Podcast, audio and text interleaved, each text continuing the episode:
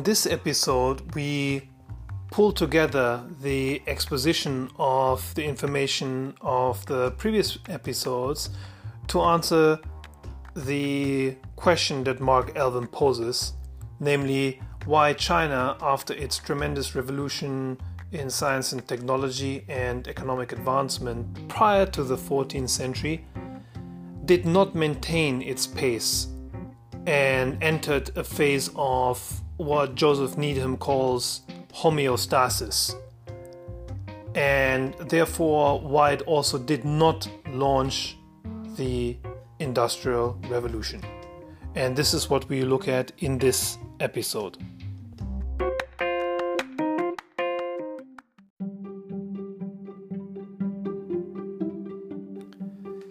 Mark Elvin first dismisses some common hypotheses that are trying to address the Needham question of the relative decline of China or its homeostasis. And in particular, there are four common hypotheses that he dismisses, which he finds to be wanting. First, China had insufficient amount of capital and limited markets and therefore that prevented it from progressing economically.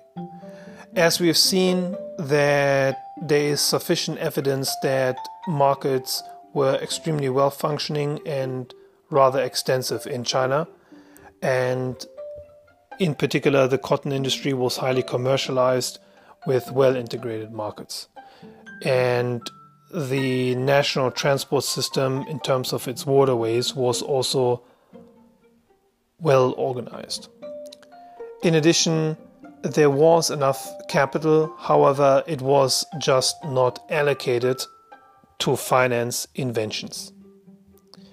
So, therefore, this first hypothesis of the roots of the high level equilibrium trap is dismissed.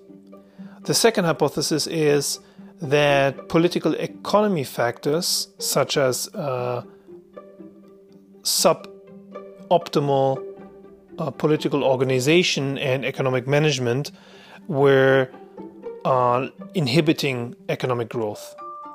And one related factor is a common hypothesis that the uh, business people and entrepreneurs and merchants in China were uh, no, if you like, well integrated part into Chinese society, but rather were ostracized and uh, seen as outcasts.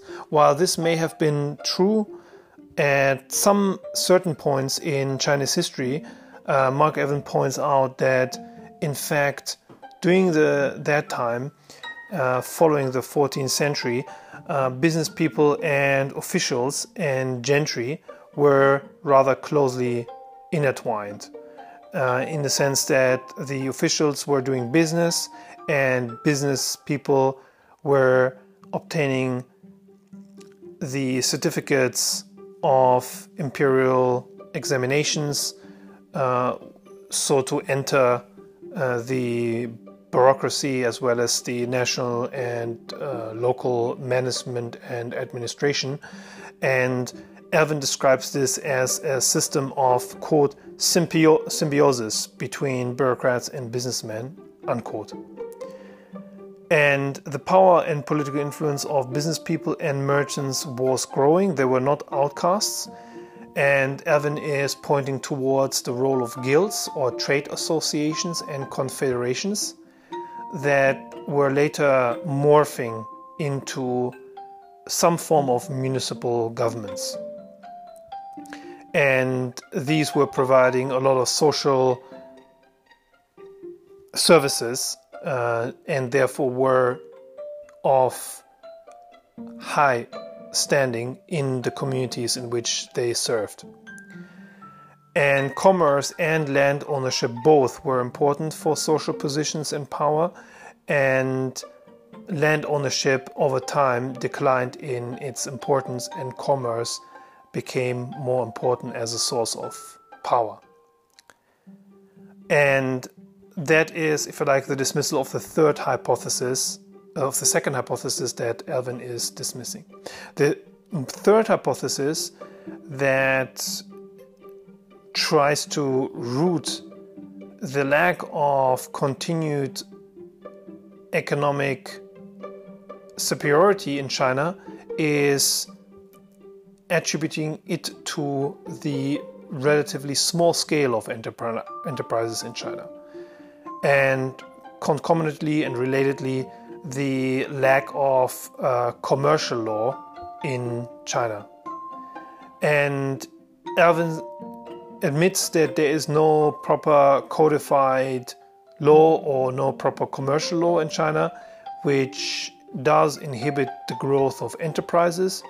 However, uh, Elvin suggests also that this lack of uh, commercial law and rationalization was at least somewhat overcome by uh, interpersonal relationships and not just guanxi but also trust-based networks that fueled and oiled uh, commercial activity and second so-called associations with intercounty branches uh, highlighting a certain form of size of uh, enterprise so that these enterprises existing in China at the time were not just small scale. And Elvin also mentions the Shanxi a banking system and its innovation that suggested rather not just localized but also uh, a larger scale of uh, enterprise activity.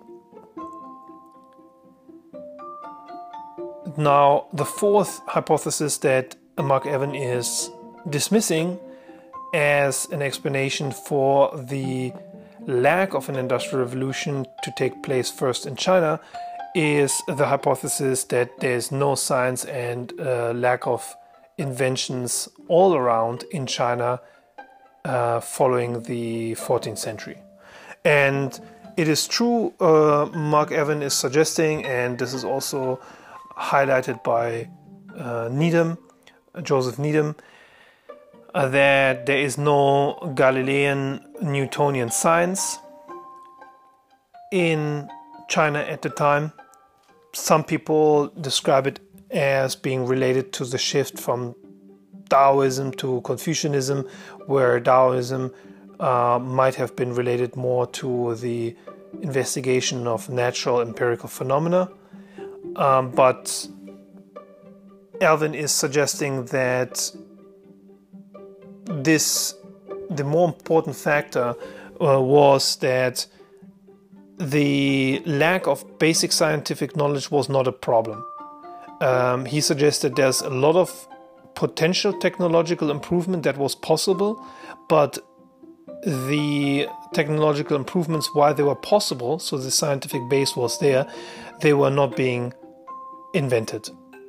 He suggests that, quote, in most fields, agricultural agricultural production being the chief exception, Chinese technology stopped progressing well before the point at which a lack of basic scientific knowledge had become a serious obstacle. Unquote. So he suggests that the European focus on tinkering and improving uh, on the margin uh, did not exist in China at the time. But this is not due to a lack of uh, basic research and basic scientific knowledge, uh, but rather the economics of technology which we come to next and which forms the basis of Elvin's explanation of the reasons of the high equilibrium trap that China finds itself in on the eve of the Industrial Revolution.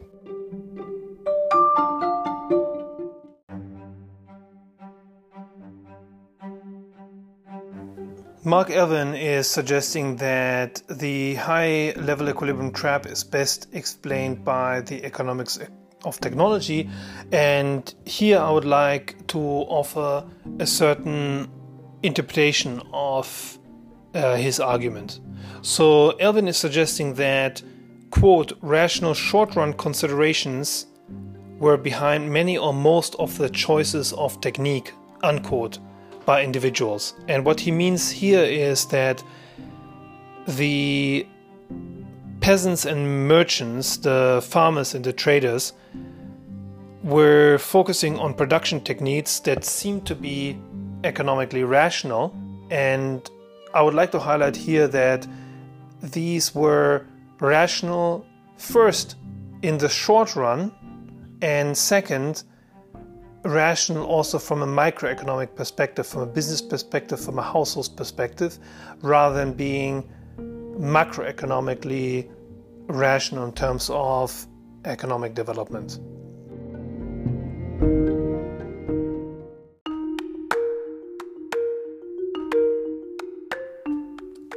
Economics of technology asks the following question Quote, how does the availability of resources, capital, and labor affect the decisions of Chinese entrepreneurs in the late traditional period? Unquote. And here it should be emphasized that there is a stress in this question on individual choice, and this is opposed to considerations of the community or the government or the state, rather than it is focused on the individual. Second, it should be emphasized that this question also has a certain restriction because it is focused on short run thinking rather than long term thinking. And third, the question in which it is posed by Mark Elvin is focused on microeconomically rational consideration rather than politically macro economic or long term rational decisions. So, when asking the question on whether or not a particular choice of production technique and the so called in- incentives for innovation existed or not, one needs to be aware that the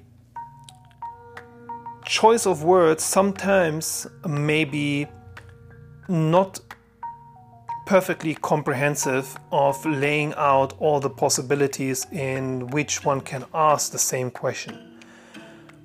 Specifically, the focus here is on the, visual, on the individual, the short run, and the microeconomic rather than the macroeconomic.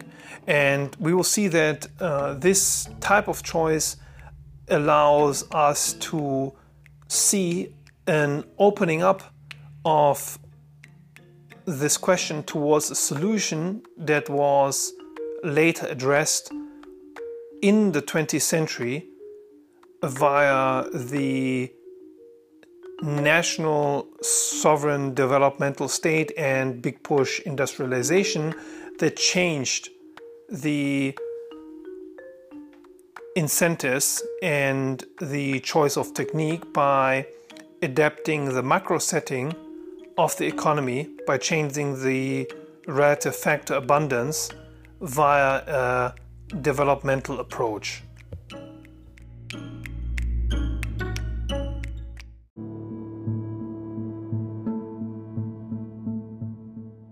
The argument of the economics of technology is the argument that is trying to explain why China finds itself in a high level equilibrium trap. And in terms of technology, one can separate scientific invention from innovation and diffusion. And according to Mark Elvin, he suggests that inventions of, say, new machines or methods can occur prior to any and without any economic incentive. And this is so called basic research, basic research that leads to new inventions. However, it is suggested that for the inventions to be applied and then lead to business innovation, and then this innovation to be adopted and diffused to other enterprises, that requires economic incentives. Now, he suggests the following. He says, quote, in late traditional China, economic forces developed in such a way as to make profitable invention more and more difficult. Unquote. However, this description of economic forces is too abstract and would suggest that economic forces are forces of nature that cannot be molded and cannot be adapted or managed or governed. It can be noted that left to their own devices in a laissez faire style, this is perhaps not just a description of the problem, but also it is a analysis of what the problem is that allows uh, policymakers or the state to fix it. So, if you describe economic forces that develop in such a way as to make profitable invention more and more difficult, you can rephrase that statement to suggest that economic forces were allowed to be developed in such a way to make profitable invention more and more difficult, which would suggest that the over reliance and the uninhibited mm, microeconomically rational economic forces led to a developmentally irrational outcome. So, if you look at only the factor prices, the relatively inexpensive labor relative to capital and relative to resources, it meant that, according to Elvin, quote, the rational strategy for peasants and merchant alike tended in the direction not so much of labor saving machinery, but rather towards economizing on resources and fixed capital. Again, what needs to be added here is that the strategy is rational for peasants and merchant. It is microeconomically rational from a business perspective as well as for the perspective of the individual farm unit, but not necessarily for the class as a whole nor for the country as a whole. Therefore, these economic forces are working within a framework, and this framework is not unchangeable. It is not fixed and given, but it can be adapted. And what it suggests is that the forces, if one zooms out from the current situation that uh, China finds itself in on the eve of the Industrial Revolution, it could be changed by, for instance, uh, not just geographic fortune, such as access to coal as in the north of England, but also by certain policies of the state, such as overseas conquest or foreign trade, uh, both of which was not undertaken by the Chinese Empire at that time under the Ming.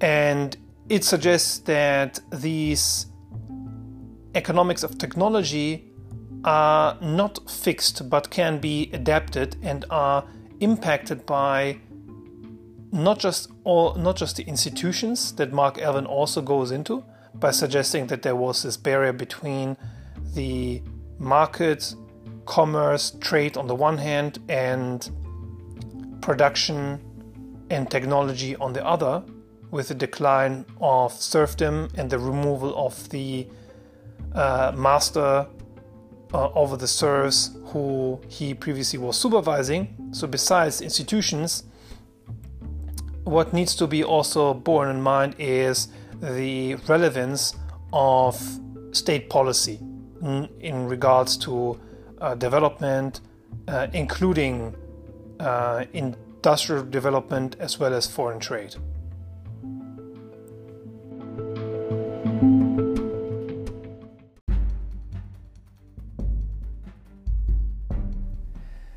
Elvin further points out that the high level of development allowed China to continue raising its economic output.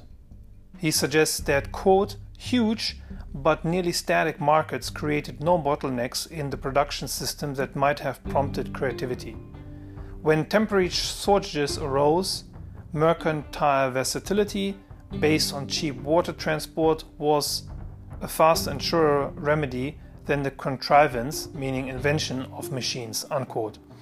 So, by this, it is suggested that the advancement and uh, the high level of civilization and economic development of China allowed these problems of a lack of further technological innovation and shortages of resources and land to be not necessarily limiting its overall output.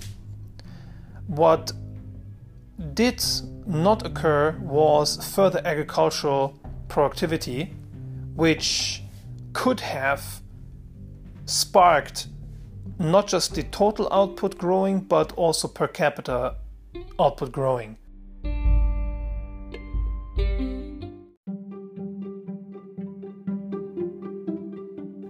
Assuming the absence of overseas conquest and foreign trade,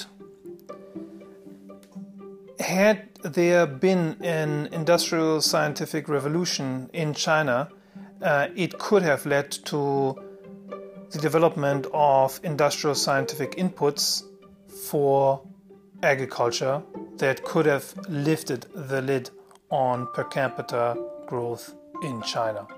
But absent of further raises in the efficiency of agricultural productivity, China was stuck in a high level negative equilibrium.